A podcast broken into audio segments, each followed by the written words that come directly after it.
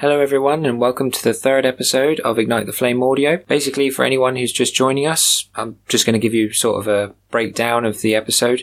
What happens is we read a chapter to you, and then we have a couple of sections. The first one being the origin of ideas, where we take the ideas that have been covered in the chapter and we break them down, basically explaining how they came to be, the inspirations behind them. And then we go into a second section known as the tips of the trade, where any of you who are aspiring to become authors yourself, whether it be self-published or published, basically we have tips, you know, that would help you along your journey. And that ranges from starting an idea all the way to actually getting yourself published. So that pretty much sums up the episode. Hopefully you enjoy it. I hope it lives up to your expectations. And without any further ado, let's get straight into it. I'm Wayne Telford and I'll see you on the other side. Welcome to Ignite the Flame Audio, where our hope is to bring people together one word at a time. Follow me, Wayne Telford, into the depths of your imagination. Light in the Mist. Chapter 3 Lying in Wait. As I walk into the valley of the shadow of death, I will fear no evil, for the Lord is my shepherd. Words I utter to myself in the hope that they be more than just words, and bring protection with them. Going into the great hall, with clicks and flashes of photography, the smell of magnesium phosphorus stains the air. I try to make heads or tail of the situation, but to no avail. I mean, how one can make sense of death apart from death itself. Only he can make sense of what he reaps. Although I must remain strong, fear must not grip me. I cannot be seen as the weak link, lest Flint lose all confidence in me then what would I be? Some coward or deserter? The awkwardness of the situation passes in an instant, just as the clock strikes the hour. How can everything seem so dark in the midst of daylight? It was time to act and bring forth the light which once shone here. Ah, this must be the famous duo of detectives Jekyll and Flint. Ha! I've heard a lot about you. Twenty-four criminals in a month, was it not? asked Sergeant McCline in a mocking tone as if to a younger officer with no common sense of doing his job and having to be spoon fed all the information only to regurgitate it later to seem intelligent. That is 25 criminals in the first two months, Sergeant. I believe care to detail is in order to prevent seeming of a higher quality than which one is. I suggest, peering at McCline as though to prove a point of differentiation. May we see the manifested evidence, something quick? I do not think I can handle this atmosphere any longer, gestured James. Poor fellow. He never did like confrontation, even with that of criminals. He thinks that sitting down and discussing both sides in a civilized and honest way will present more evidence and a better conclusion than just trying to overshout one another or force it out of them. He was right, of course, just my fury rising again. How police officers can contest hubris when someone's been murdered. It is disrespectful, but in turn I had no right to be uncivilized in response. Sorry, old chap. I guess I got a little distracted, so to speak. Begging for forgiveness, realizing that McCline had more answers than I, being late and all, and that my job would be ever easier with that knowledge being conveyed. It is most fine, Jekyll. Really, we are but men of the law, and have to vent steam now and then. It is what separates us from the young ones. McCline replies, with a look of normality returning to his face as a joke to get me uncomfortable around the collar. Must be a battle of wits between officer and detective, but I wanted no part in it. Shall we begin, James? James? James? I look around frantically, as if earlier had scared him, but to my surprise, he was already starting. There he was, questioning a witness, and I had better do the same. So, Sergeant, tell me the facts surrounding Augustus Pine's murder, from the start, based on what you've gathered. With fountain in hand, and parchment in the other, just in case of a failing memory, well, here it is, Jekyll, in its shortest form. Pine enters the great hall for a gathering, and then retreats between 4.30 p.m. and 6 p.m. to apparently collect himself for the night's festivities, although to what end remains unknown. Anyway, he then proceeded down the stairs to the great hall, and soon after finds himself too early, about 15 minutes, I believe, according to eyewitnesses, and that is all. The rest you will have to inform me, as the body has not been observed yet. We were waiting for your coronary experience, as it were. Passing the baton to me. Thank you, Sergeant. You've proven a great help in this matter. But what could he have been doing for an hour and one quarter? I am unsure of it, Jekyll. As a matter of fact, no one is sure. How do you mean? Well, no one saw him in the room he was said to have retreated to, but may have been in the Great Hall longer, I suppose. Hoping that no further questioning would be conducted, so as his grey cells did not overwork themselves. What was Augustus Pine to the royal household? The name holds no appeal, not a double named duke or royal, not even a working description for the palace. So why was he here? Jekyll, I may have found something which might interest you. I recalled it from one of the eyewitnesses, although they all seem on edge, invalidating the information. exclaimed James, not knowing that murder's intent is to subject us all to unease, and that no matter how we try to bury our feelings, it finds its way to the surface in time, and normally one of its choosing. Very well, my friend. What have you discovered? Well, apparently Pine was not an ordinary citizen. He was of great importance. The royal photographer, in fact. Photographer? Indeed. Well, that would explain entrance to the Great Hall. But why kill a perfectly harmless photographer? It just didn't make sense. I mean, if he had been a journalist and captured the killer's face, then so be it. But to kill a photographer, the answer proved as elusive as the journey to the heavens in flight.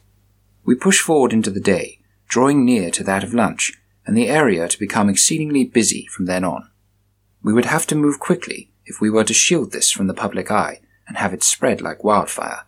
Well, cause of death appears sudden, his pupils dilated, so perhaps killed under the influence of some substance. Hands bloodied, favoring an open wound in the chest cavity, separating skin tissue and lung membrane from connective tissue of the rib cage. Some force exuded in order to generate the wound, and going by the state, I would imagine no skills are shown, resembling an old hand.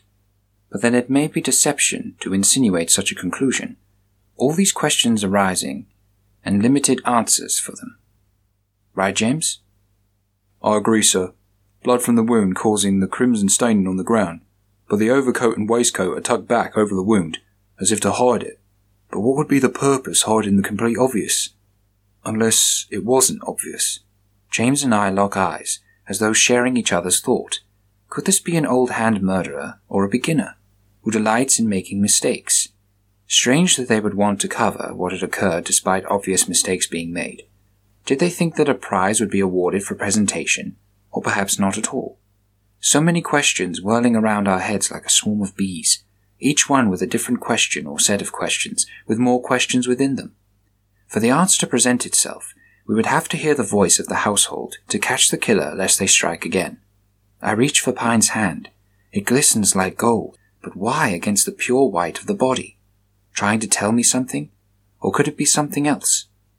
I look at the hand in great detail, but there are no concealed mysteries, no blood staining, as the other hand. But it was trying to tell me something nonetheless. May I reach out and touch? I cautiously make contact, as if life could spring back into him and reveal his attacker. But what is happening? The room glistens in gold and vague outlines begin to appear. One of the photographer, golden light shimmering as rope across the room. The voice is so prominent and clear.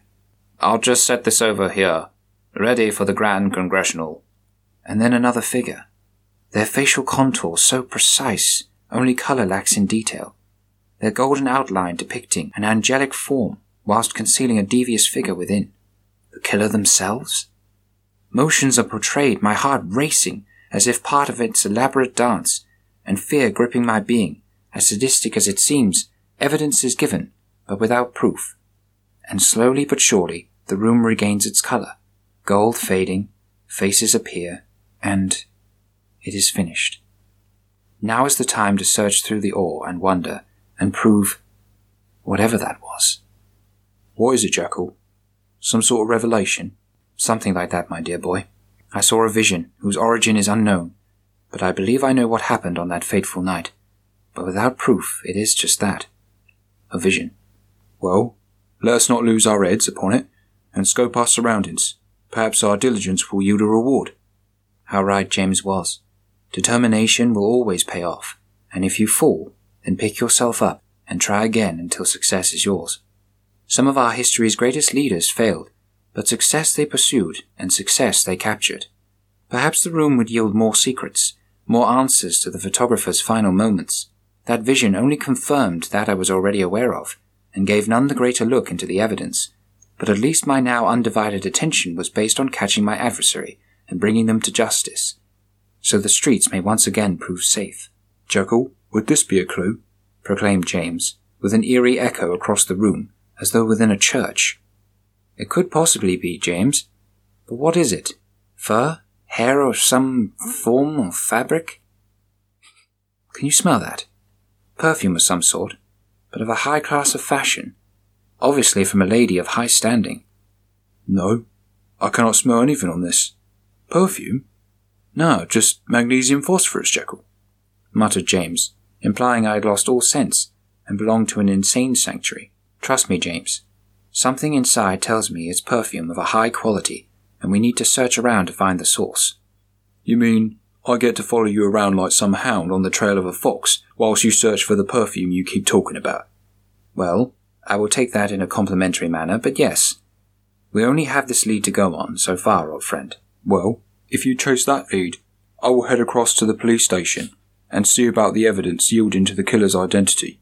You would be amazed at what modern forensic methods can unearth nowadays, exclaimed James, in a hopeful tone, favouring to solve this one himself and tell his version of the story in that of a fisherman with exuberating tales filled with hubris that heralds no factual knowledge but tall tales. Although sometimes it is good to go it alone to prove to yourself what you are capable of, and who knows, maybe one day James may be the next inspector solving cases such as these. Very well, if I pursue the perfume lead and you clear abnormalities with McLean about the tools involved in this hideous act. Okay then, Jekyll. I will be going, and will return as soon as I'm able. I know what your interrogations are like, especially your interrogations. Making a gesture toward my heart, as if a deeper secret lay beneath, even though I was all too aware. We set off in opposite directions, each leading us unto a different destiny, and holding hidden evidence that may or may not aid in revealing the perpetrator. Well, take care, James. May the Lord bless you and keep you, I say, knowing that all manner of help is needed in this profession, and a few extra eyes are always welcome. Plus, it is comforting. All right, Jekyll. You know I'm impeccable in being safe around danger. I mean, I've worked around yourself for long enough.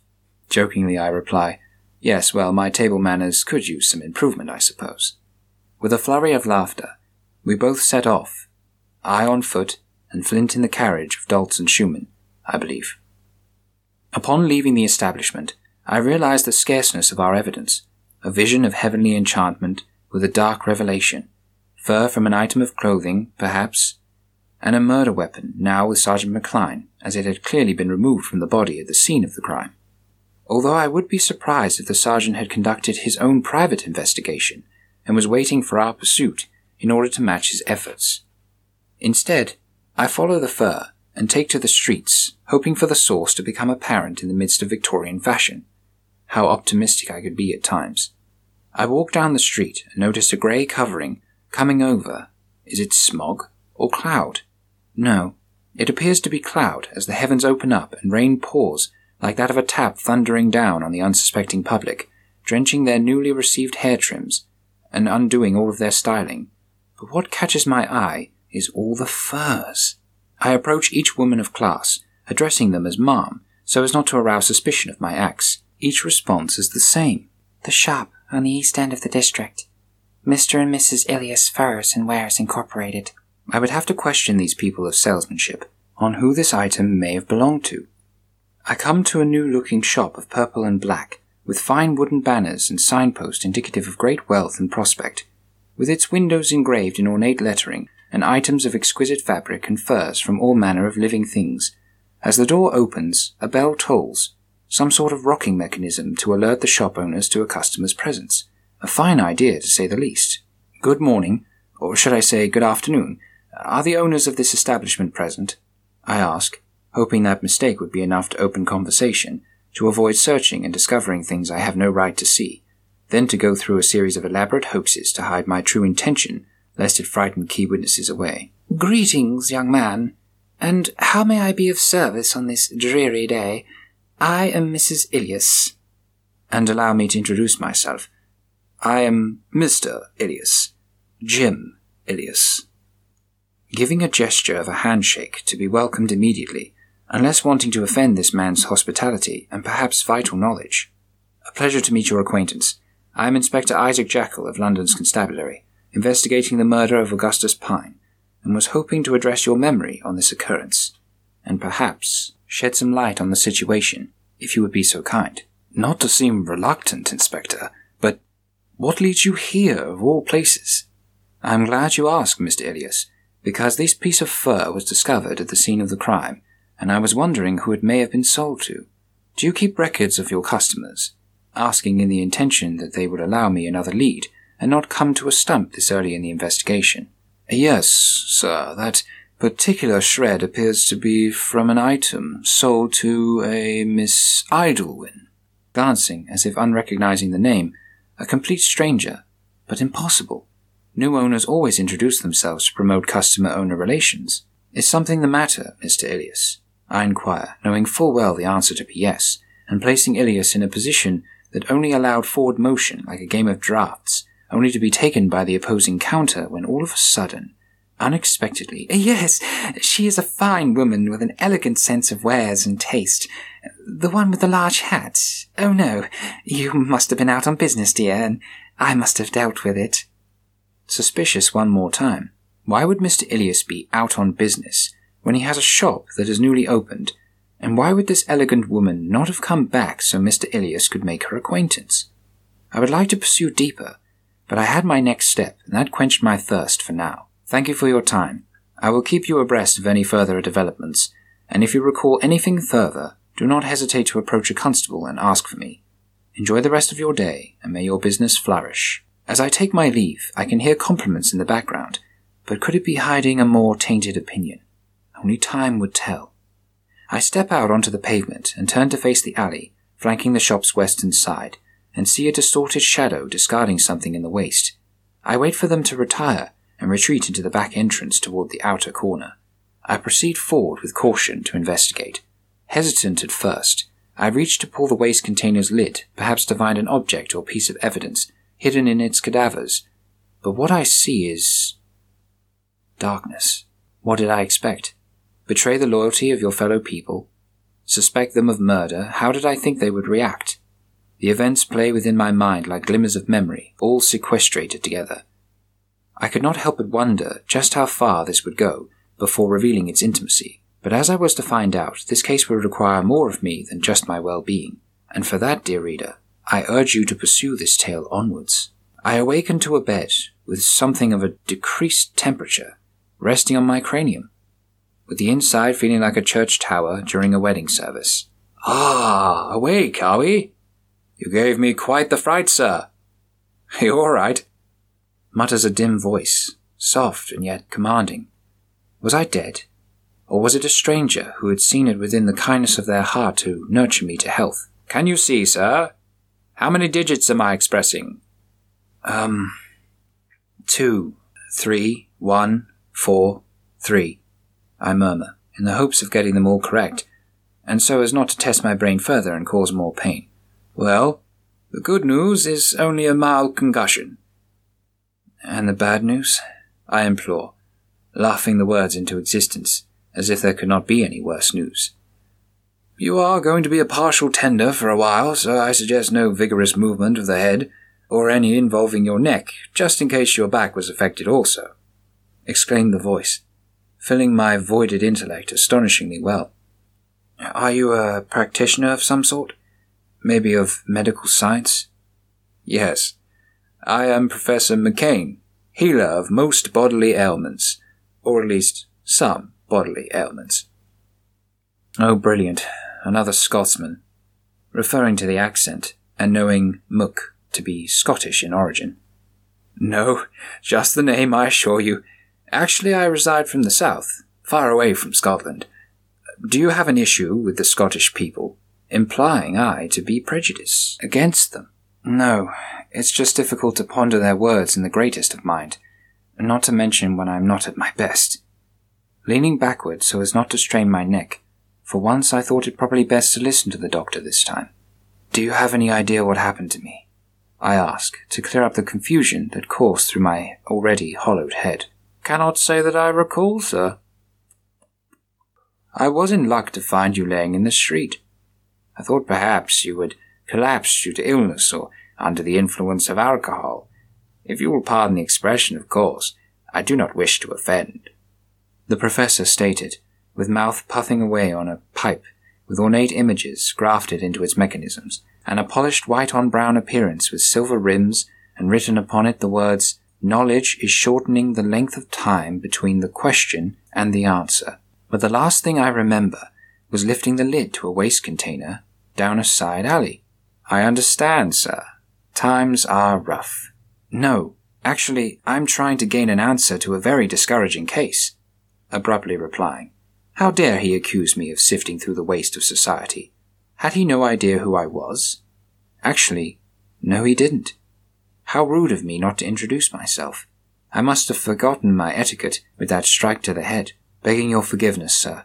I have forgotten my manners in this. I am Inspector Isaac Jekyll. A pleasure to meet your acquaintance, and although I seem dismal, I am most grateful for your hospitality. Many thanks to you. Erasing any prior barbaric encounter betwixt a meeting of two intellectuals. no worry need be applied, Jekyll, was it? Water under the bridge, as it were. And now that you have returned to normality, how would you feel about partaking in a glass of my finest champagne? Imported, of course. Not to seem impolite, my good fellow, but I have no taste for alcohol. I believe one should never relinquish control of one's actions, lest he end up dead at nature's convenience. But please, do not take offense. I simply wish to return to my endeavors with a clear head.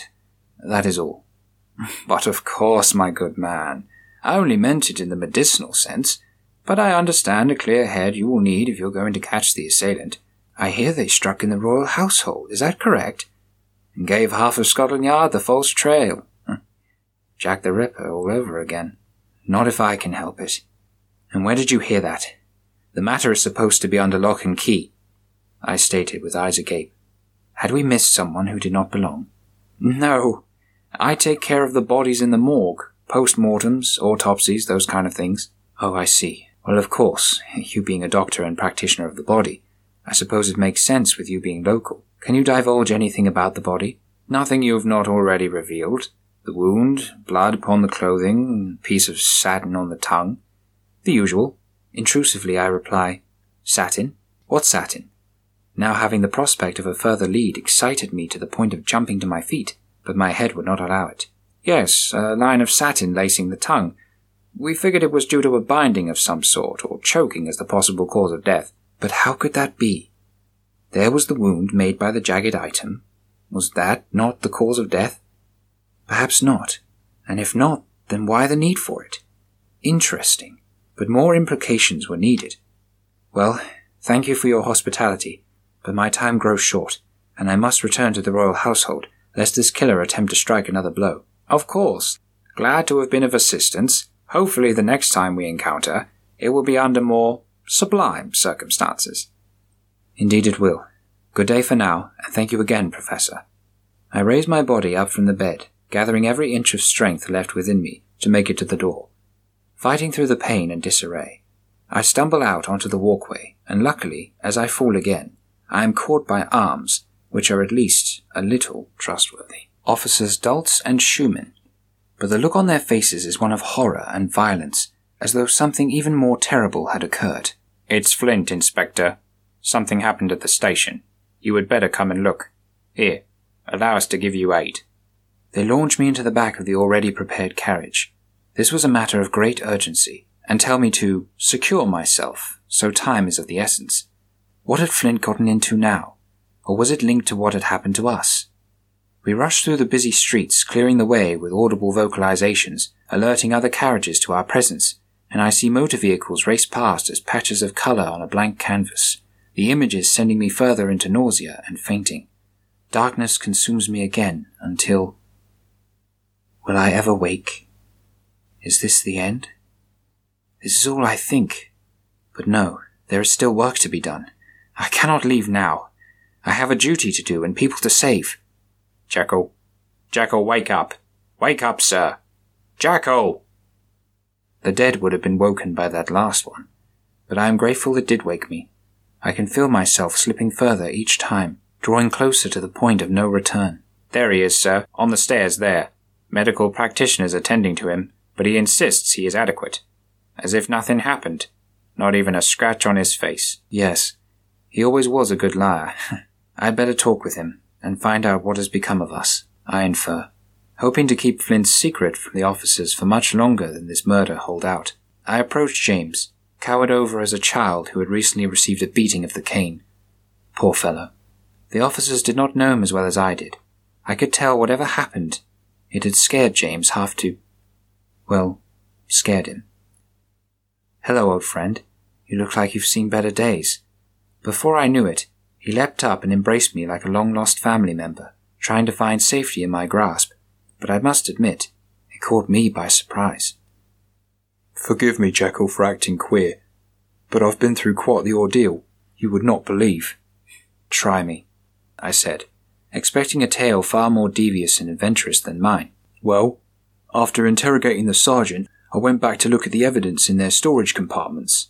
He went on to describe a dark room with light shining upon the evidence as if it had a radiant beauty about it, and that shadows would startle you as size was enhanced. For instance, a spider would appear man-sized in an instant, which would be enough for any arachnophobiac. Yes, yes, go on. Well, I stumbled upon an old prison chamber behind the cabinets, built into the old foundations where prisoners were bound with stockades and the like. They were still padlocked shut. I went to investigate a flicker of light from behind one of them, and all of a sudden... Well, all of a sudden, making gestures with my hand so as to urge James onward and coax any further memory out. That's it. I cannot remember. I woke up in the stockade surrounded by the evidence of the murder and someone placing a bag over my head whilst making sure my hands touched everything. I think they wanted me for the murder, Jekyll, and whoever attacked me knew what their intentions were. It seems as though we were both struck down in the act of the law, as it were, and whoever the guilty party is, they obviously know of our presence and do not want us reaching our conclusions, lest they get away with this. Knowing that, we needed to stick together from then on we set off for our next lead, in the aspiration that the old saying, alone we are strong, together we are invincible, still have meaning.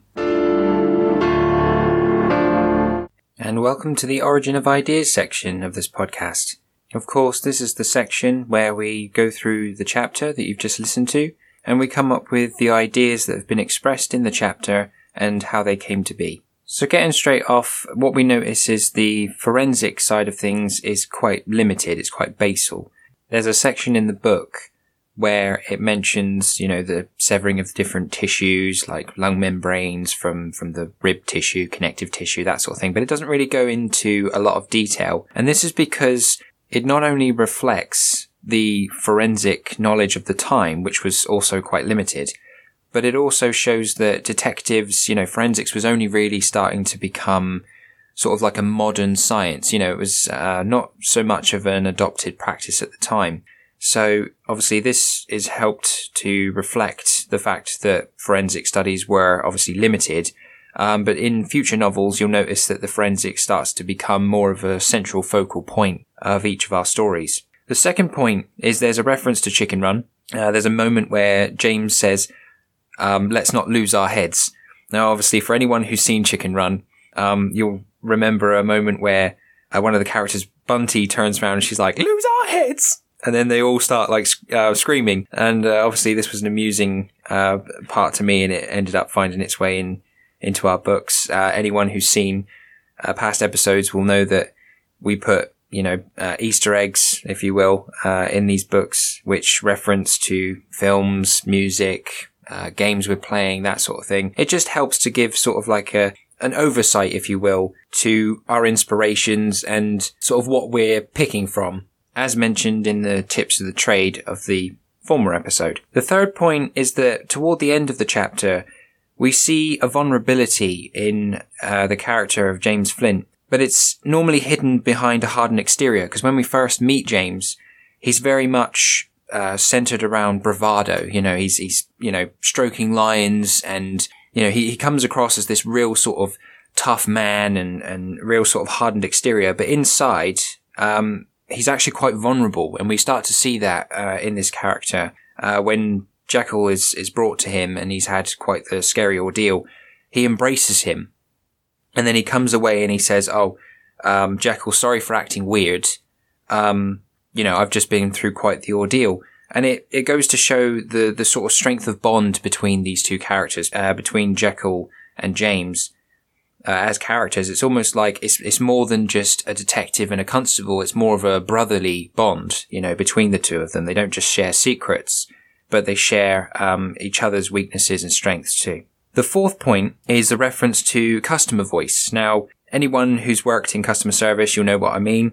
Basically, you'll be speaking normally, and then when a customer comes up to you, you'll have uh, your tone of voice will heighten. So, for example, I tend to notice it in, in women a lot more. Um, when they're talking normally, they're sort of talking around sort of like a midpoint, and then as soon as a customer comes in, they're sort of like, "Hiya, you're right," you know. So you'll see that the tone sort of elevates, um, which is what we I would call customer voice, and we see the same with Mister Ilias. Basically, what happens is when Jekyll comes in, he sounds when he starts very much like Jekyll himself he sounds very much like him. And then all of a sudden he starts putting on this fancy sort of brouhaha type tone.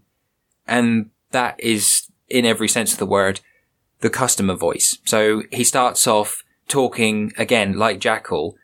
And then he sort of comes into this, oh, I am Mr. Ilias, you know.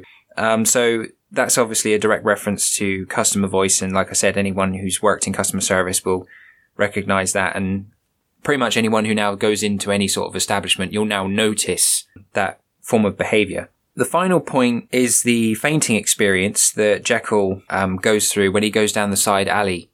Uh, he opens the uh, lid to the waste disposal unit and basically gets clouted over the back of the head. Now, whilst I've not personally been clouted over the back of the head, I do know what it is to faint or black out, so to speak. So that was an experience that I had actually gone through. So it always makes it more relatable if you do include these things in your book because obviously people that have also gone through that experience can relate to it for a start. So if you have those experiences that you are comfortable with sharing and you know you you think that it would add uh, a sense of dynamic to the story by all means put it in there you know so um, not to go into too much detail but basically uh, it was in year six i was like dressed in all black basically, and we were like rehearsing for our leavers assembly, and it was during the middle of a heat wave, and basically I just felt really, really hot, really warm. So I decided, right, okay, I need to take my jumper off because this is just ridiculous. As soon as I took it off, there was like this rush of cold air. Next thing I know, I, I wake up on the hall floor. I've got my teacher, Miss White, staring at me in the face and she's like, are you okay? Are you okay? And I'm like, mm, yeah, I'm fine. I just like lost five seconds apparently. But apparently I was out for about 20 seconds.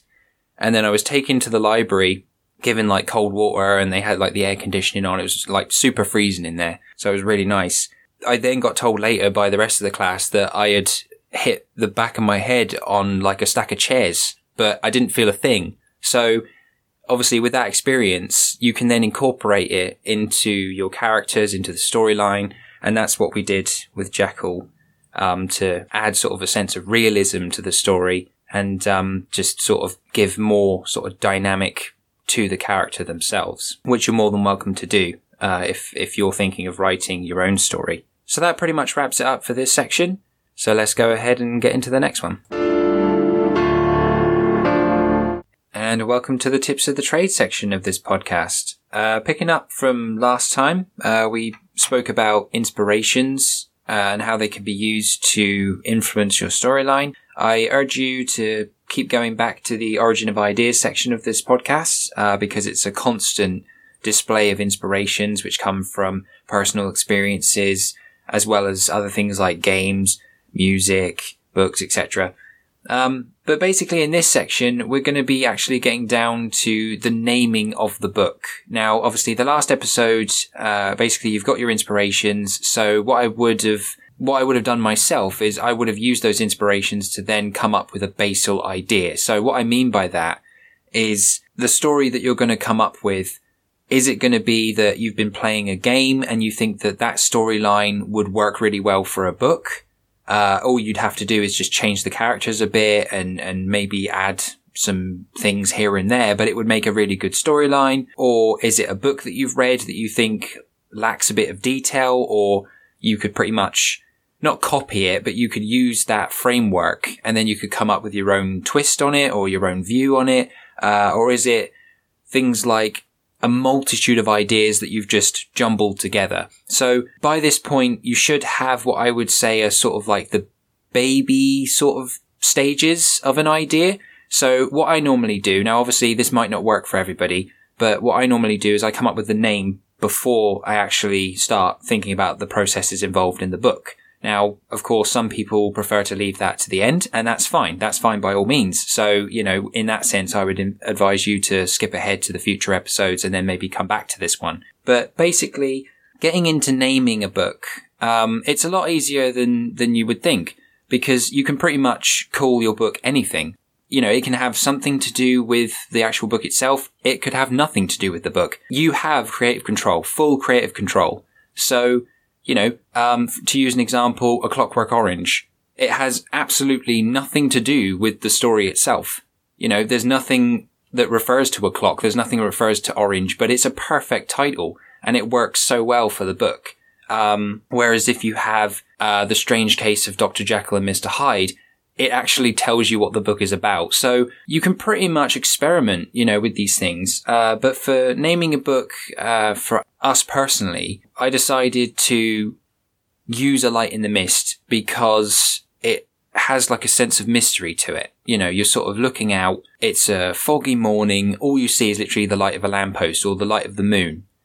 And you're like, hmm, there's sort of like this, this sense of mystery to it. Now, obviously, this has been um, compiled to like be almost cliche because most mystery novels will have a something in the something. So the woman in the window or something like that. But don't be afraid to fall into cliches because uh, they're, they're not always a bad thing. And I I didn't actually realize that I had fallen into a cliche until like two years after it was published. So it really depends on whether someone points it out to you and whether you want to stay away from cliches or when you, or whether you want to continue with them. But there's no real bad sort of side to, to cliches at all.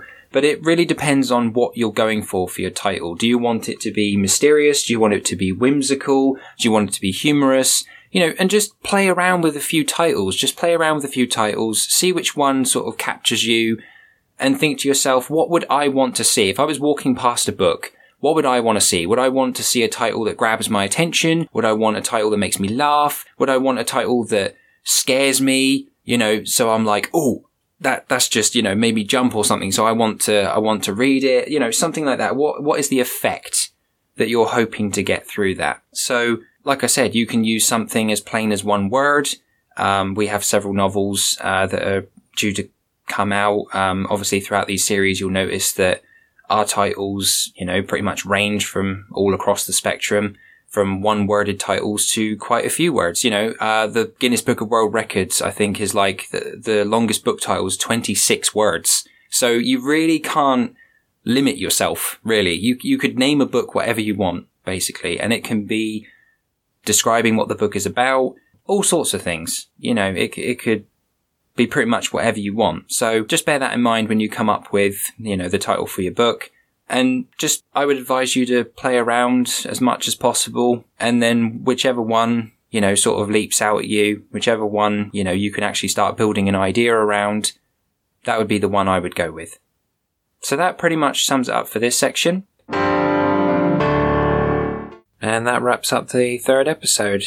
Thank you guys for joining us as always. Hope you enjoyed it. Hope you got what you wanted from it. Um, just one thing to mention uh, that I forgot to mention in the previous section. When you do come up with a name for your book, especially when you're publishing, the thing to remember is when you have a few working titles, not to get rid of them, because what happens is it's not so much when you're self-publishing, but when you're publishing normally, what will happen is they'll check that title against a database of already existing titles, already existing names. And if that one is flagged, it means that you'll have to change the name because it's already taken. So it does pay to have a few names sort of in the bag uh, for you to choose from. So just to basically add that on to the previous section. Obviously, we'll endeavour to include the links uh, to anything that's been mentioned um, in the episode below. And of course, if you've enjoyed this podcast, be sure to head on over to another podcast called Genuine Chit Chat. It's hosted by a friend of mine, uh, Mike Burton. It's a basically conversation based podcast. Um, it covers all sorts of a range of topics. You know, so if that seems like the kind of thing you'd be interested in, and if you enjoyed this podcast, then be sure to head over there and I'm sure you'll enjoy that podcast as well. Well, that pretty much sums it up for this episode. Again, guys, thank you for making us part of your day. I understand how busy everybody is, and it really means the world to us that you would take half an hour, 40 minutes out of your time just to basically make us a part of it. It really means a lot to us. Thank you, and I'll see you next time.